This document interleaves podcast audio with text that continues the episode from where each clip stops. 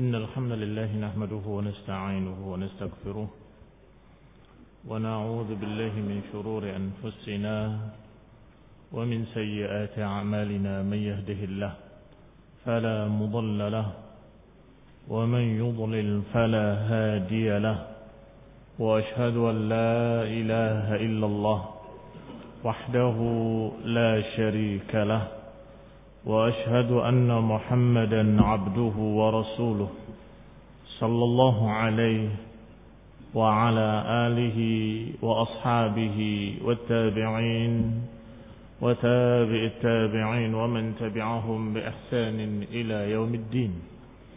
يا أيها الذين آمنوا اتقوا الله حق تقاته ولا تموتن إلا وأنتم مسلمون.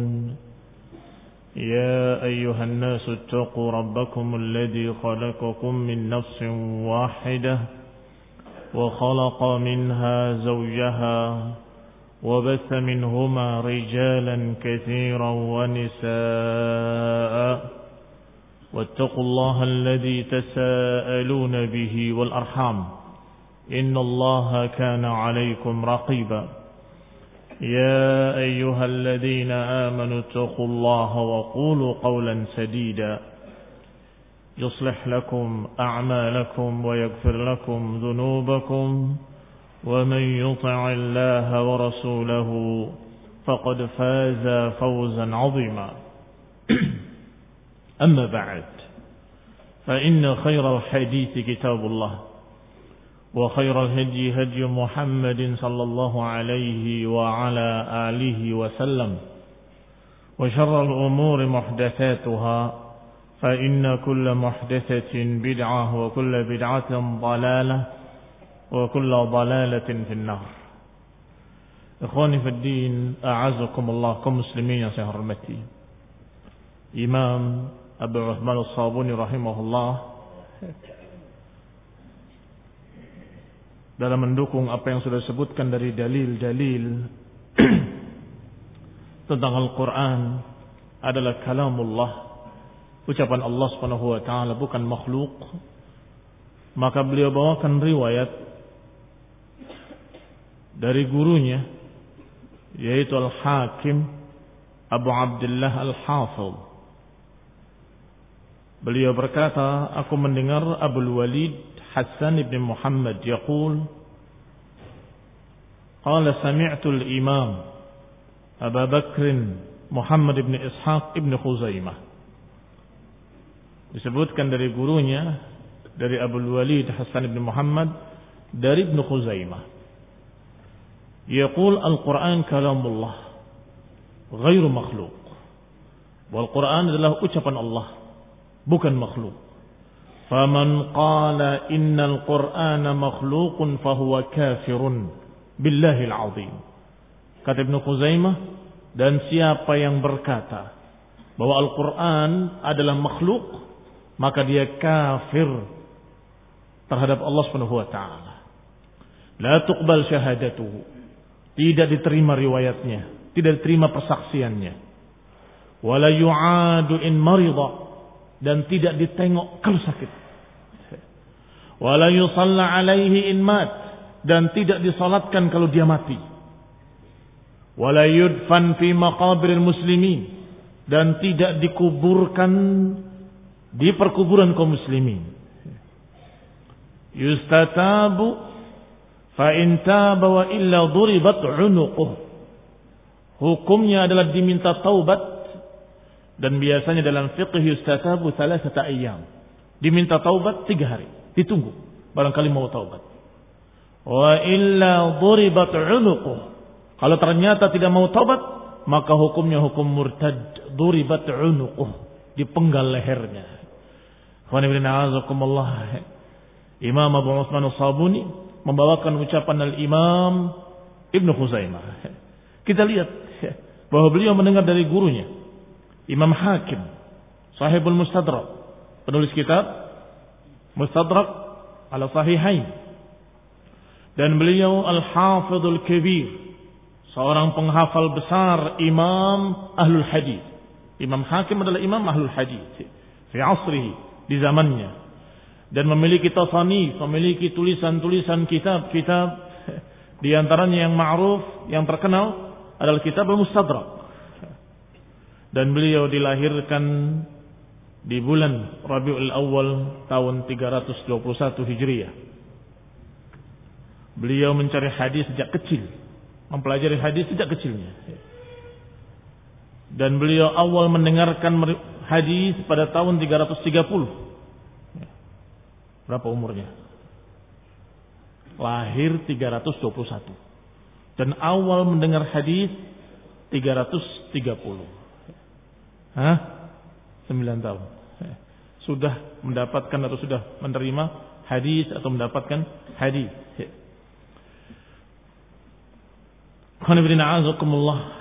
Beliau tentunya sesuai dengan nisbahnya Nisabur, An-Nisaburi karena memang dari Nisabur. Nama daerahnya, nama tempat dilahirkannya. Tapi kemudian beliau rahala, rehlah mengadakan perjalanan untuk mencari ilmu sampai ke Irak, sampai ke Khurasan, sampai Mawara an-Nahr dan Hijaz. Hijaz Mekah Madinah. Demikian beliau mencari hadis, mencari ilmu dari negeri ke negeri. Imam Al-Hakim Abu Abdullah kunyahnya dan juga kunyah lainnya kalau kalian mendengar kalimat Ibnul Bayy' maka beliau yang dimaksud Ibnul Bayy' Beliau mengatakan aku mendengar Abu Walid Hasan bin Muhammad. Abu Walid Hasan bin Muhammad juga imam ma'ruf. Bahkan dikatakan dengan imam ahlul hadis yang kata Al-Hakim memuji gurunya, Al-Hakim mendapatkan dari Abu Walid dari gurunya. Memuji gurunya dengan kalimat Qal huwa imamu ahlul hadis bi Khurasan. Dia imam ahlul hadis di Khurasan. Azhadu man ra'aitu minal ulama. Orang yang paling zuhud yang aku lihat dari para ulama. Yang ditemui Imam Hakim dari para ulama yang paling zuhudnya adalah beliau. Wa a'baduhum dan yang paling ahli ibadah Demikian dikatakan. Dan di antara tulisannya, kitab-kitabnya, di antaranya adalah Al-Mustakhraj ala Sahih Muslim. Mustakhraj ala Sahih Muslim. Dan juga Al-Ahkam yang beliau tulis sesuai dengan madhab syafi'i. Lihat. Disebutkan madhab syafi'i. Artinya kalau masalah aqidah dan usulus sunnah Masalah akidah dan prinsip-prinsip sunnah sama. Apakah mereka yang di dalam madhab syafi'i ataupun yang hambali ataupun yang lain sama. Kita kaji di hari Ahad, kita apa? -apa? Akidah tahawiyah. Apa madhab mereka dalam fikihnya? Ahnaf. Pengikut Abu Hanifah. Baik. Sedangkan ini yang sedang kita bahas akidah salafus ashabul hadis Ditulis Imam Sabuni Asy-Syafi'i. Syafi'iul madhab. Yang madhabnya Syafi'i. Sedangkan syarh sunnah yang kita bahas pada malam Kamis Hambali. Subhanallah. Berbeda-beda madhab-madhab fiqihnya tapi akidah mereka sama. Usul, i'tiqad, prinsip-prinsip akidah mereka sama, tidak berbeda hanya kadang ada ketergelinciran, maka itu adalah manusiawi. Setiap manusia ada ketergelincirannya. Barakallahu fikum. Setelah dikatakan aku mendengar dari Abu Walid Hasan bin Muhammad, qal kata Hasan bin Muhammad, sami'tul imam Abu Bakar Muhammad bin Ishaq. Imam Abu Bakar Muhammad bin Ishaq Ibn Huzaimah juga imam. Berarti dari imam, dari imam, dari imam. Imam alul hadis semuanya. Bahkan Ibnu Huzaimah dijuluki dengan Imamul A'immah. Imamnya para imam. Kenapa demikian? Karena beliau sangat perhatian, sangat meneliti dan sangat mempelajari hadis dan fiqh sampai sara yudrab bihil masal fi sa'atil ilm. Sampai menjadi permisalan dalam masalah dalamnya ilmu beliau. Kalau dikatakan alim atau faqih atau ahli hadis, dia masya Allah alim mutqin seperti Ibnu Huzaimah. Begitu. Jadi jadikan sebagai masal, sebagai ukuran. Dan dikatakan pula oleh Az-Zahabi memuji Ibnu Huzaimah. Qala Ibnu Huzaimah 'azamatun fin nufus. Ibnu Huzaimah memiliki kemuliaan di hati-hati manusia. Keagungan, kebesaran di hati-hati manusia. Wa jalala fil qulub. Yani di hati kaum muslimin, di hati manusia, di hati para ulama, Ibnu Huzaimah sangat besar. Li'ilmihi wa dinihi wa tiba'ihi sunnah. Karena ilmunya dan karena agamanya. Dan kalau para ulama membedakan antara dua ini, maka yang dimaksud ilmunya adalah secara teori, sedangkan dininya adalah pengamalan. Kalau dikatakan ilmu, tentunya ilmu wal amal. Tetapi kalau disebut dua, ilmihi wa dini, ilmunya dan agamanya, maka maksud ilmunya adalah apa yang dihafalnya dari ilmu, sedangkan dinihi adalah pengamalan-pengalaman, pengamalan sunnahnya. Ini prakteknya. Beliau benar-benar alim wa amil, berilmu dan beramal. Wa tiba'ih sunnah. Wa qala al-hakim, berkata hakim, bercerita tentang Ibn Huzaimah. Qala musannafatuhu tazidu ala mi'ah wa arba'ina kitaban. Tulisan beliau, buku, kitab yang ditinggalkan oleh beliau, itu lebih dari 140 kitab. Dan satu judul kitab bukan satu jilid, beberapa jilid. Di antaranya yang ma'ruf dari kitab beliau adalah kitab At-Tauhid. Ibn Khuzaimah. Dan kitab Isbatu Sifatul Rabb. Sifat atau isbat sifatul Rabb. Kitab yang berjudul penetapan sifat-sifat Allah Azza wa Jalla.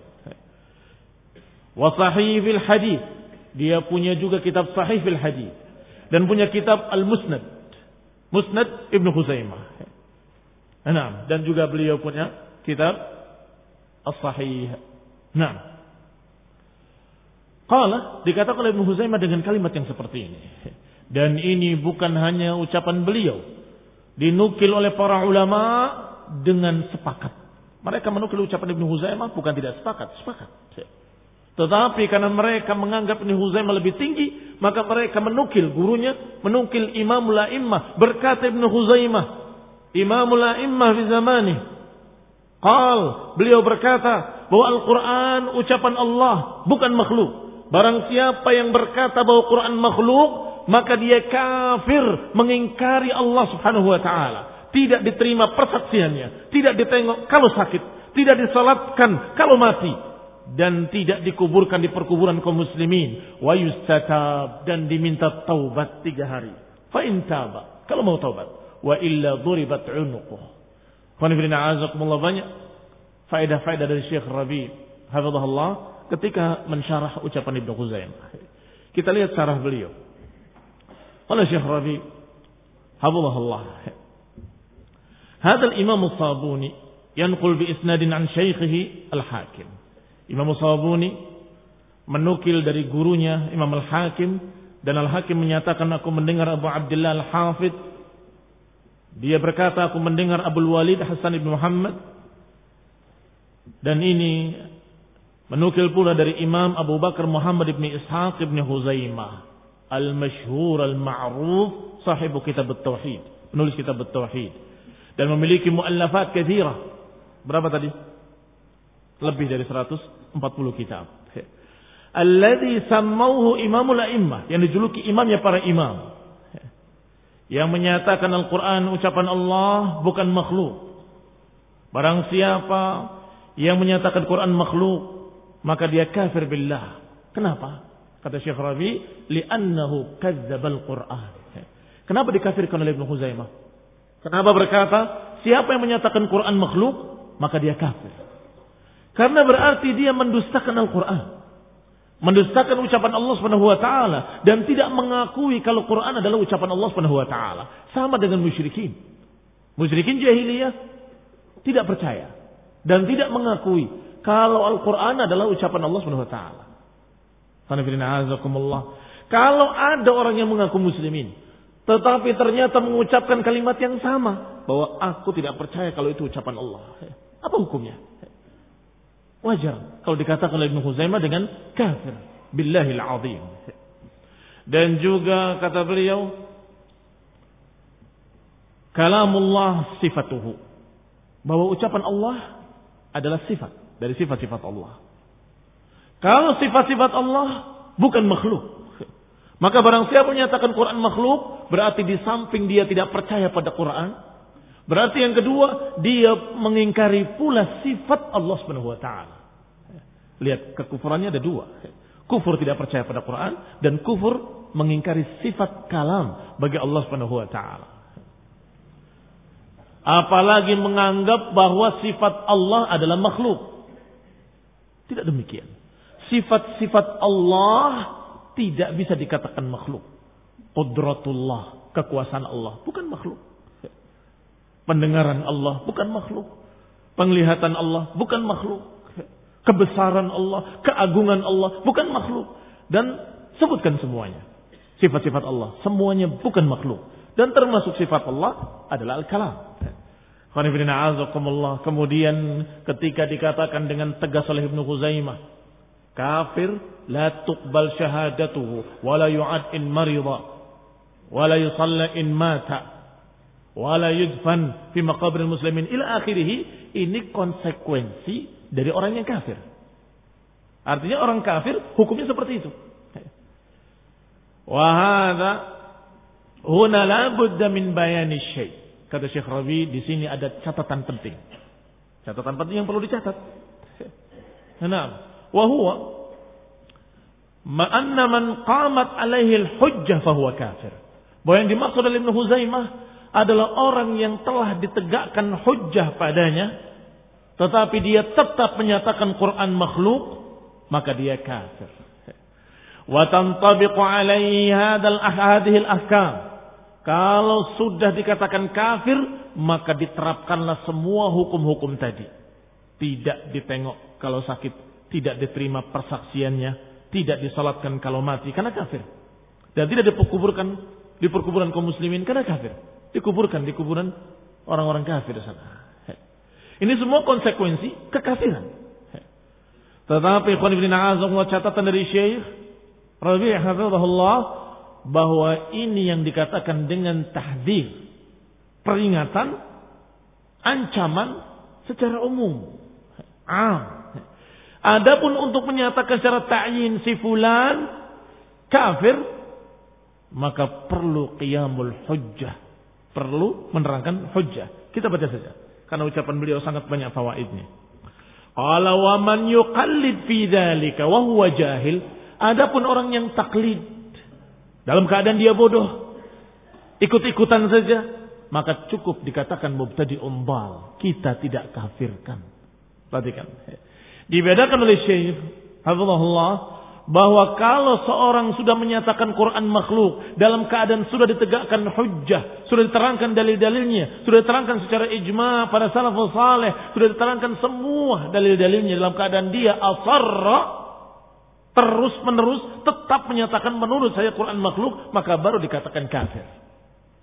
Adapun yang ikut-ikutan, wahwa jahilun, dalam keadaan dia bodoh, maka cukup dikatakan mubtadi'un bal. Balan mubtadi'an.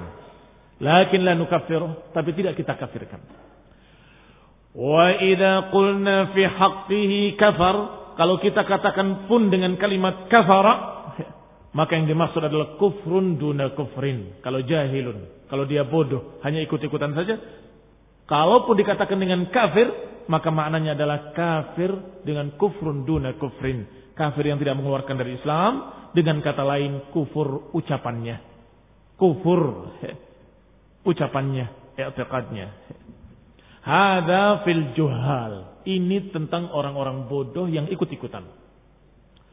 Wa immatul islam saru ala hada kata Syekh dan semua para imam imam ahli sunnah para ulama saru ala hada mereka berjalan di atas prinsip ini. Prinsip apa? Prinsip tafsil dalam mengkafirkan. Tafsil merincikan dalam mengkafirkan. Ada perbedaan antara maudhi' at-tahdzir dan maudhi' at-tahkim.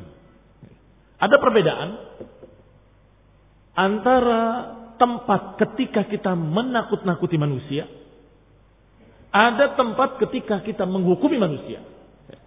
Ada perbedaan. Kalau kita menakut-nakuti manusia, ucapkan secara ta'mim, ucapkan secara umum dan nggak perlu dirinci. Ucapkan secara umum dan nggak perlu dirinci. Seperti ucapan Ibnu Huzaimah. Barang siapa yang menyatakan Al-Quran makhluk maka dia kafir. Keluar dari Islam. Halal darahnya. Dia dikuburkan di kuburan kaum muslimin. Enggak disolatkan kalau dia mati. Enggak perlu ditanya kalau dia sakit. Dan seterusnya dan seterusnya. Maka orang yartaji. Orang takut. Kaum muslimin berhati-hati. Enggak berani mengucapkan Quran makhluk karena ancamannya demikian besarnya. Tetapi kalau mau tahkim, kalau kita menghukumi si fulan meninggal, boleh nggak kita sholatkan? Dia waktu hidupnya mengatakan Quran makhluk. Nah ini lain. Harus ada tafsir. Harus ada rincian. Siapa dia? Apa orang yang ikut-ikutan jahil?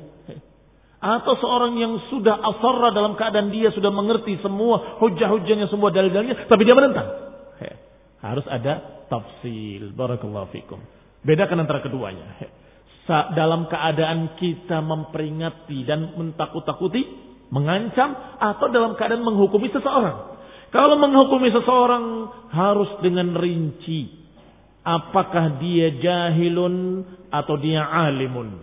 Apakah dia sudah dinasehati atau belum dinasehati? Apakah sudah tegak hujah padanya atau belum tegak hujah padanya? Ila akhirih.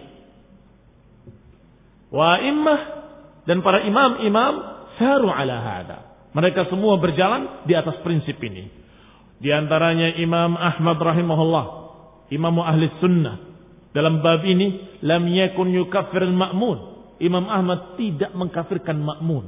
Padahal al-ma'mun adalah orang khalifah yang menangkap para ulama. Mencambuknya, menyiksanya, menahannya. Dan juga beberapa bawahan-bawahannya dari para qudah. Para hakim-hakim di zaman al-ma'mun. Innama yukafir asatinahum. Imam Ahmad tidak mengkafirkan mereka. Tetapi mengkafirkan tokoh-tokoh mereka.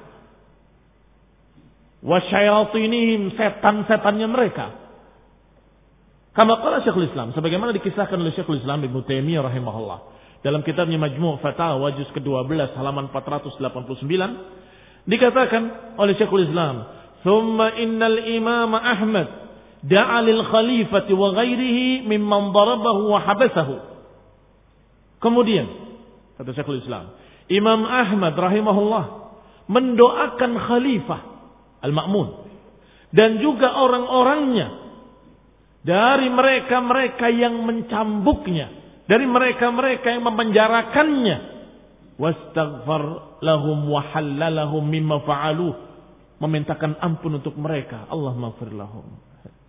Dan menghalalkan, aku memaafkan mereka. Menghalalkan artinya, aku memaafkan mereka, ya Allah maafkan mereka, ampuni mereka. Halalahu mimma fa'aluhu bihi minadh dhulmi.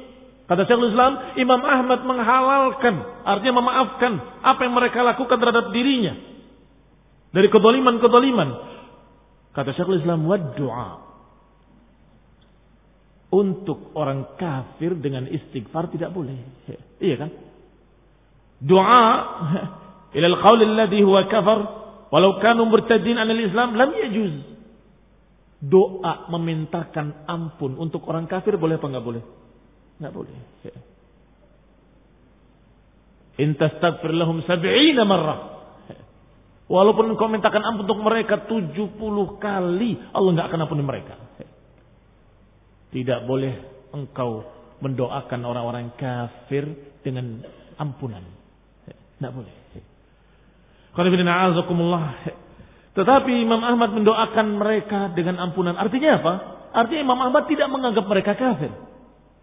Mereka ini terfitnah, tertipu, juhal, ikut-ikutan dengan tokoh-tokoh Mu'tazilah. Maka dikafirkan tokoh-tokoh Mu'tazilahnya. Yang dikafirkan tokoh-tokoh yang menyatakan dengan Quran adalah makhluk dalam keadaan sudah diterangkan dalilnya. Dalam keadaan sudah qamatil hujjah alaih. Sudah tegak hujjah atasnya tetap asarra, maka ini yang dikatakan kafir.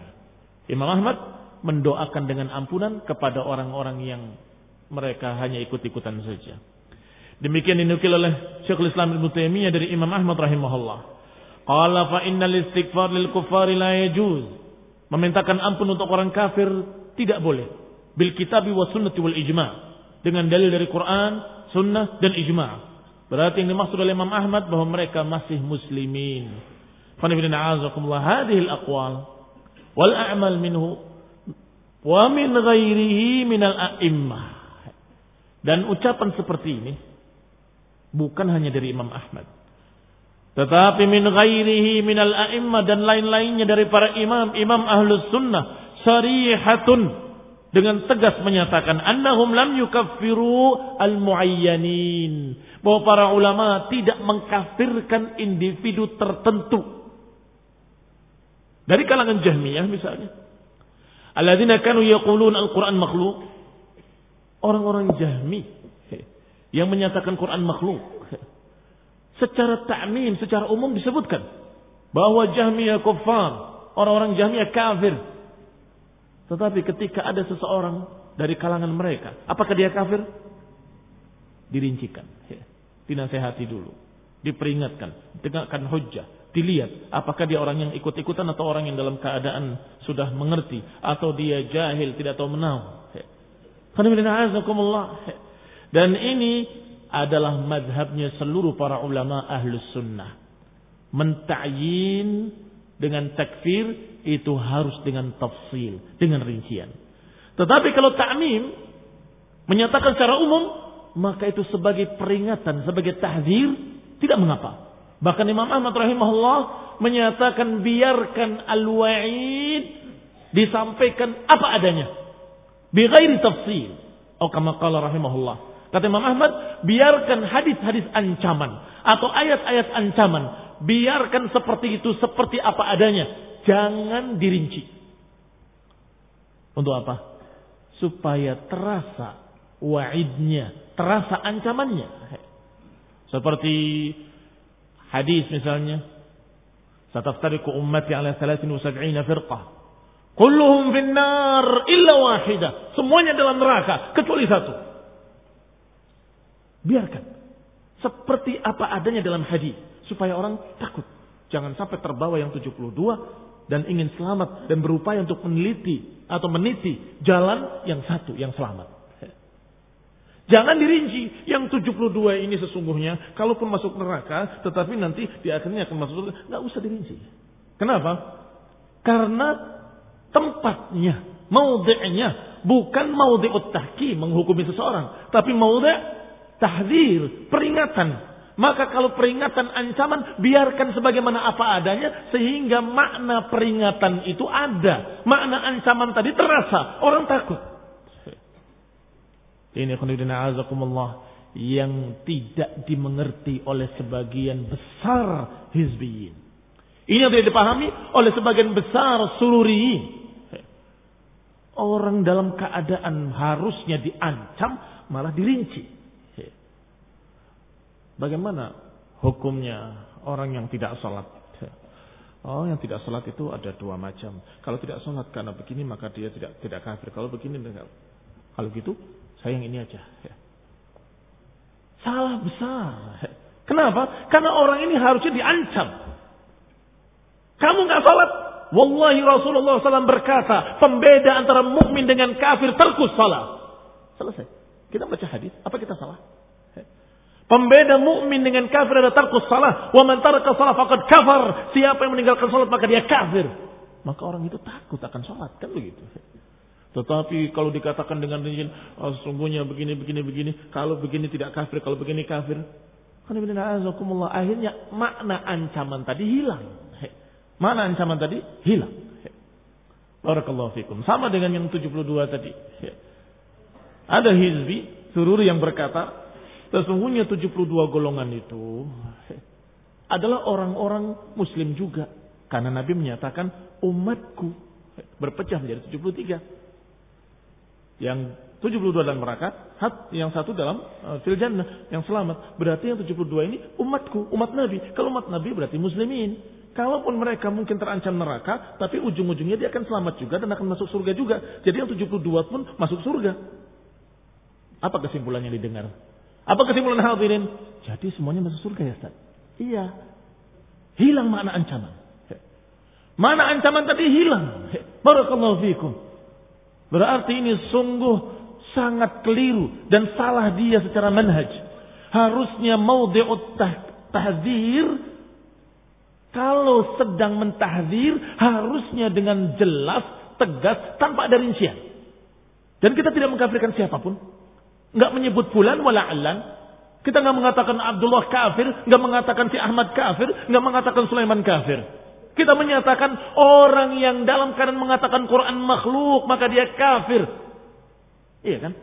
Siapa pun orangnya. Tapi ketika didatangkan si fulan berkata begitu, apakah dia kafir? Sebentar. Dalam hal ini ada rincian. Karena sedang menghukumi si fulan secara ta'yin. Kembali pada ucapan Syekh.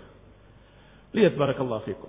Qala lam yukaffiru al-muayyanina minal jahmiyah. Tidak mengkafirkan orang-orang tertentu dari kalangan jahmiyah. Alladhi kanu yaquluna al-Quran makhluk. Padahal mereka semuanya berkata Quran makhluk.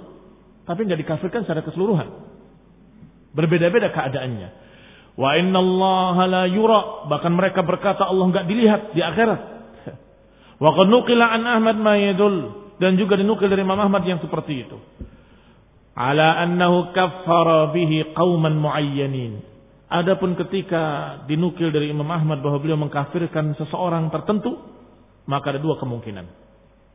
Kemungkinan pertama, memang Imam Ahmad melihat orang itu sudah ada surut-surutnya lengkap bahwa dia pantas dikatakan kafir. Dan sudah tidak ada penghalang-penghalangnya Bukan bodoh, bukan orang yang tidak tahu, bukan orang yang tidak mengerti, bukan orang yang belum ditegakkan hujah, maka dikatakan kafir. Itu kemungkinan pertama. Ya. Kemungkinan kedua, ketika beliau mentaati si fulan kafir, maka maknanya adalah kufrun duna kufrin. Kafir dengan kekufuran yang tidak mengeluarkan dari Islam. Fala Buddha min fahmi hada. Kata Syekh, harus dipahami masalah ini. Lianahu indan al-an unasun yaqulun innal Qur'an makhlukun wa humul. Karena sekarang kita dapati banyak orang-orang yang menyatakan Quran adalah makhluk dari kalangan Asy'ariyah misalnya dan juga ada baqayal Mu'tazilah sisa-sisa dari kalangan Mu'tazilah maka apakah mereka semuanya kafir Dikafirkan semua, apalagi sekarang banyak sekali. Asy'ariyin. Naqul, maka kita katakan tidak demikian. Tidak demikian. Man qamat alaihi hujjah fahuwa kafir. Kalau sudah tegakkan hujjah dan dia asarra, sudah jelas baginya dalil, sudah jelas baginya hujjah, tapi tetap dia berpegang dengan keyakinan kufurnya, maka baru dikatakan kafir. Wa amma man lam man lam taqum alaihi hujjah adapun orang yang tidak tegak padanya hujjah dalam masalah ini tidak mengerti, jahil, bodoh, hanya ikut-ikutan saja dan ini yang terbanyak. Iya kan? Ini yang terbanyak. Dari kalangan orang-orang itu yang paling banyak aminya orang-orang awam yang hanya ikut-ikutan saja. Kata Pak Yai, kata si fulan, saya dengar-dengar katanya begitu. Maka yang demikian tidak bisa dikatakan kafir. Mereka cukup dikatakan ahlul bid'ah atau mubtadi' dhal. Cukup demikian. Wala nukaffiruh. Dan kita tidak mengkafirkan mereka. Abdul Aziz Al-Kinani wal Baghawi wa ghairuhu min al-a'immat al-Islam yaqulun. Maka para imam-imam seperti Imam Ahmad, Imam Abdul Aziz Al-Kinani, Imam Al-Baghawi dan lain-lainnya. Semuanya dari para imam, imam berkata, yutliq alaihimul kufur ala wajhil umum. Catat ini. Kata mereka, diucapkan tentang kafirnya mereka itu secara umum saja. Siapa yang menyatakan Quran adalah makhluk, maka dia kafir. Secara umum. Tidak secara ta'yin. Wa amma inda ta'yin, adapun ketika menentukan si fulan dan si alan, maka tidak dikafirkan secara umum tetapi dikafirkan secara rinci siapa yang begini maka dia kafir, siapa yang begitu maka dia tidak kafir. Harus ada rincian. Apa rinciannya? La yukaffar illa man qamat alaihi hujjah. Tidak dikafirkan kecuali orang-orang yang telah tegak hujjah padanya. Wa idza waqal insan fi mukaffir. Kalau seseorang sudah jatuh kepada kekufuran-kekufuran dalam ucapan misalnya, dalam i'tiqad, maka la budda min hadha tafsil, maka harus dirinci keadaannya. Lihat ikhwan ibn a'azakullah ahli sunnah bukan khawarij. Kaum muslimin yang saya hormati, ahli sunnah bukan ahli takfir yang tukang mengkafir-kafirkan manusia. Bukan pula ahli tabdi' Tetapi mereka menyatakan apa adanya secara nafs, secara dalil-dalil. Kalau dikatakan itu adalah kufur, dikatakan kufur. Kalau dikatakan itu adalah bid'ah, dikatakan bid'ah. Dan yang mereka pahami dengan keliru adalah ketika ahli sunnah berbicara ta'mim. Barang siapa yang tidak mengikuti ahli sunnah maka mereka bal. Dan kullu dalalatin finnar. Dikira berarti kita semua dalam neraka merasa sendiri. Merasa sendiri dia. Padahal kita tidak menunjuk hidung mereka. Kita menyatakan dengan apa adanya dalam hadis. Hadis yang menyatakan kulluhum finnar illa wahidah. Semuanya dalam neraka kecuali satu. Siapa satu ma'ana alaihi washabi kata Nabi. Yang aku dan para sahabatku ada di atasnya. Berarti siapa yang menyelisihi jalan Rasul dan jalan para sahabatnya, maka mereka finnar. Salah? Eh, benar. Nabi yang berkata begitu, kulluhum finnar. Kenapa ketika kita membacakan hadis Nabi, kulluhum finnar, kenapa kita dikatakan memangnya surga milik sendiri? Semua finnar, semua finnar. Yang bicara seperti itu bukan saya. Bukan para ulama ahli sunnah. Tetapi Rasulullah SAW langsung. Kulluhum finnar illa wahidah. Semua dalam neraka kecuali satu. Alhamdulillah Rabbil Alamin. وقال شيخ أبو عثمان الصابوني رحمه الله فأما اللفظ بالقرآن kembali kepada matanya adapun lafaz kami dengan Quran ini berarti masalah baru masalah baru masalah Quran makhluk sudah dijelaskan hukumnya. Kufur.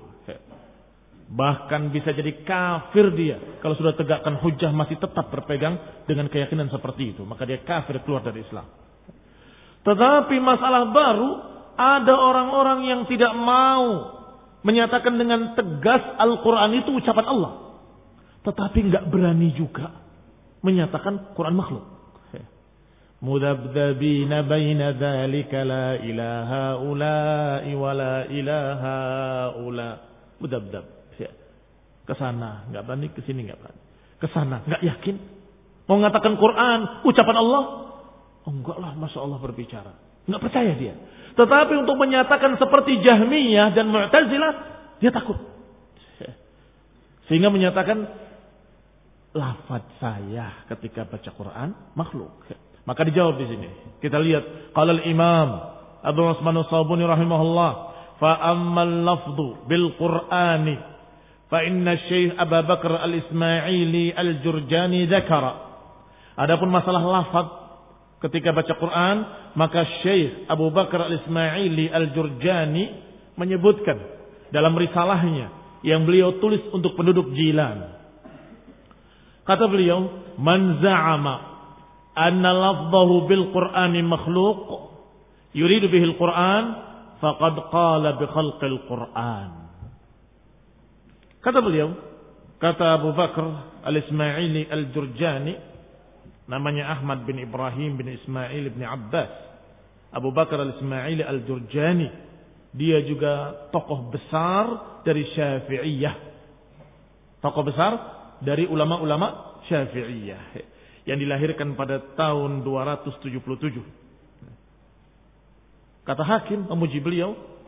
Karena al-Ismaili. Al-Ismaili adalah wahidu asri. Orang satu-satunya di zaman beliau wa syaikhul muhadditsin wal fuqaha dan beliau adalah syekhnya para ahli hadis dan syekhnya para fuqaha ajalluhum fil riyasah orang yang paling tinggi dalam riyasah wal muru'ah was dalam masalah muru'ahnya kesopanannya dalam masalah perangainya adalah orang yang paling tingginya paling mulianya Az-Zahabi juga memuji beliau qad jama'a ma imamatihi fi ilmi al-hadith wal fiqh rif'at al-asanid wa tafarrud bi bilad al-ajam. Kata Az-Zahabi, beliau mengumpulkan beberapa keistimewaan. Bersama imamahnya, keimaman beliau dalam ilmu hadis dan juga fikih, beliau memiliki rif'atul asanid, memiliki sanad yang tinggi. Dan juga tafarrud bi biladil ajam. Beliau menyendiri di negeri asing. Artinya beliau adalah orang yang Masya Allah menegakkan hak di tengah-tengah ajam berpegang dengan sunnah di tengah-tengah ajam dan ini keistimewaan. Karena dikatakan orang yang seperti itu beratnya seperti qabid alal jamr, seperti memegang bara api. Tetapi beliau istiqamah rahimahullah. Apa kata beliau? Kata Abu Bakar al-Ismaili al-Durjani. Siapa yang menganggap bahwa lafadznya ketika baca Quran adalah makhluk, tetapi yang dimaukan adalah Quran itu sendiri, maka dia sama mengucapkan Quran makhluk. Perhatikan kalimat ini. Ada orang yang berkata, lafaz saya ketika baca Quran makhluk. Lafaz saya ketika baca Quran makhluk. Untuk apa dia berkata seperti itu? Kalau kamu tidak menentangnya, dia akan berkata, jadi Quran yang saya baca itu makhluk. Karena lafaz saya makhluk. Berarti Quran yang saya baca makhluk.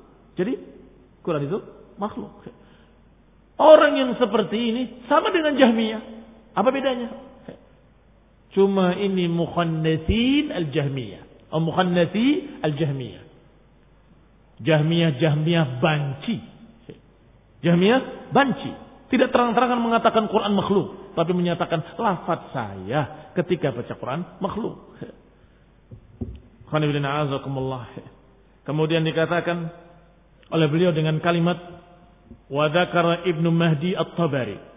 Disebutkan oleh Ibnu Mahdi At-Tabari dalam kitabnya Al-I'tiqad yang beliau tulis untuk penduduk negeri ini. Anna madhhab ahli sunnah wal jamaah bahwa madhabnya ahli sunnah wal jamaah adalah menegaskan, mengucapkan bi anna al-Quran kalamullah. Bahwa Al-Quran adalah ucapan Allah. Kembali pada ucapan matan, ucapan sahib uh, musannif bahwa Abu Uthman As-Sabuni rahimahullah menukil ucapan Ibnu Mahdi. Bahwa Ibnu Mahdi berkata ketika beliau menulis tulisannya untuk penduduk negeri ini yang sudah sebut tadi bahwa madhab ahli sunnah wal jamaah adalah mengucapkan bahwa Quran ucapan Allah subhanahu wa ta'ala. Wahyunya yang diturunkannya perintah dan larangan Allah bukan makhluk. Ini harusnya Wa man qala makhluqun fahuwa kafirun billahil azim. Siapa yang menyatakan Quran adalah makhluk, maka dia kafir menentang Allah al-azim. Wa anna al-Quran fi sudurina mahfuz. Dan bahwasanya Al-Quran yang ada di dada-dada kita yang kita hafalkan itu adalah kalam Allah. Bi alsinatina makru yang dibaca di lidah-lidah kita adalah ucapan Allah. Fi masahifina maktub di mushaf-mushaf kita tertulis itu ucapan Allah. Wa huwal kalamul ladzi takallama Allah azza wa jal bihi dan itu adalah ucapan Allah yang Allah berbicara dengannya. Wa man qala innal Qur'an bi lafzi makhluqun aw lafzi bihi makhluq fahuwa jahilun dhal. Kafirun billahi azim. Siapa yang berkata lafadku ketika baca Quran adalah makhluk atau Quran dengan lafadzku makhluk maka orang itu jahilun bal, orang bodoh dan sesat. Dan berarti dia kufur kepada Allah Al-Azim. Artinya ucapan ini bukan hanya ucapan Abu Bakar Al-Ismaili saja, tetapi juga ucapan Ibnu Mahdi Al-Tabari. Dan juga ucapan yang menukilnya, Bukan menukil tidak setuju, menukil setuju. Artinya ucapan beliau Imam Abu Utsman As-Sabuni rahimahullah. Dan juga ucapan para imam-imam yang lainnya. Bahwasanya orang yang menyatakan lafadzku ketika baca Quran adalah makhluk, maka dia sama dengan yang menyatakan Quran makhluk. Ada jawaban dari para ulama yang berkata bahwasanya ketika kita baca Quran, bedakan antara lafat dan yang dilafatkan. Lafadznya makhluk, yang dilafatkannya ucapan Allah SWT. Tapi sama enggak ucapannya dengan ucapan tadi? Sama enggak? Kayaknya sama kan? Bahwa lafaz saya makhluk yang dilafatkan kalamullah. Iya, ahli sunnah menyatakan seperti itu. Tetapi mereka tidak akan menyatakan bahwa yang dibaca adalah kalamullah. Tidak. Berhenti sampai pada kalimat lafaz saya ketika baca Quran makhluk. Selesai. Tidak dilanjutkan dengan kalimat adapun yang dibacakan adalah kalamullah. Tidak. Itu perbedaannya. Maka kata Syekh Rabi hafizahullah, "Ma hamalahu ala hadza?" Apa yang membawa dia untuk berkata seperti itu?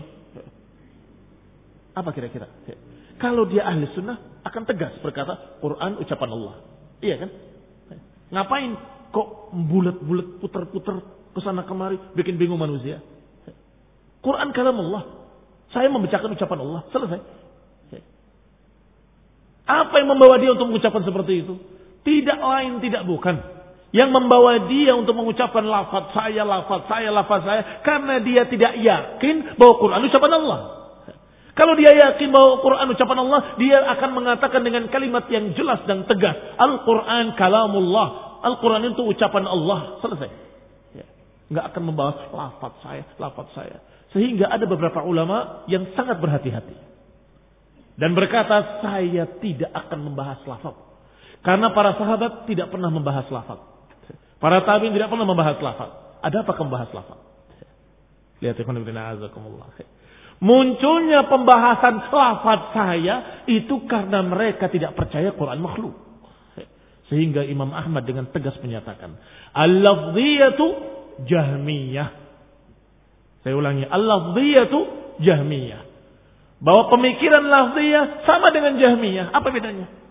Dalam riwayat lain dari beliau juga, menyatakan Al-lafziyatu syarrun minal jahmiyah. Lafziyah lebih jahat daripada jahmiyah yang mengatakan lafzi lafzi lafadku lafad itu lebih jahat daripada Jahmiyah. Kenapa Jahmiyah sangat jelas kekufurannya, tetapi mereka membuat samar, menyesatkan manusia. Demikian ikhwan azakumullah. Alhamdulillah. Apa yang diucapkan oleh para imam-imam tadi sangat tegas dan jelas bahwa siapa yang menyatakan Quran itu makhluk berarti dia tidak percaya pada Quran, dia tidak percaya pada sifat Allah yaitu kalam, dalam keadaan dia tidak yakin bahwa Allah Subhanahu wa taala berbicara padahal dalam Al-Qur'an sekian ayat disebutkan Allah berbicara Allah berbicara Allah berbicara. Apakah dengan kalimat wa kallamallahu Musa taklima? Atau dengan kalimat wa kallamahu rabbuh? Atau dengan kalimat wa qala rabbukum? Atau dengan kalimat wa nada rabbuka Musa?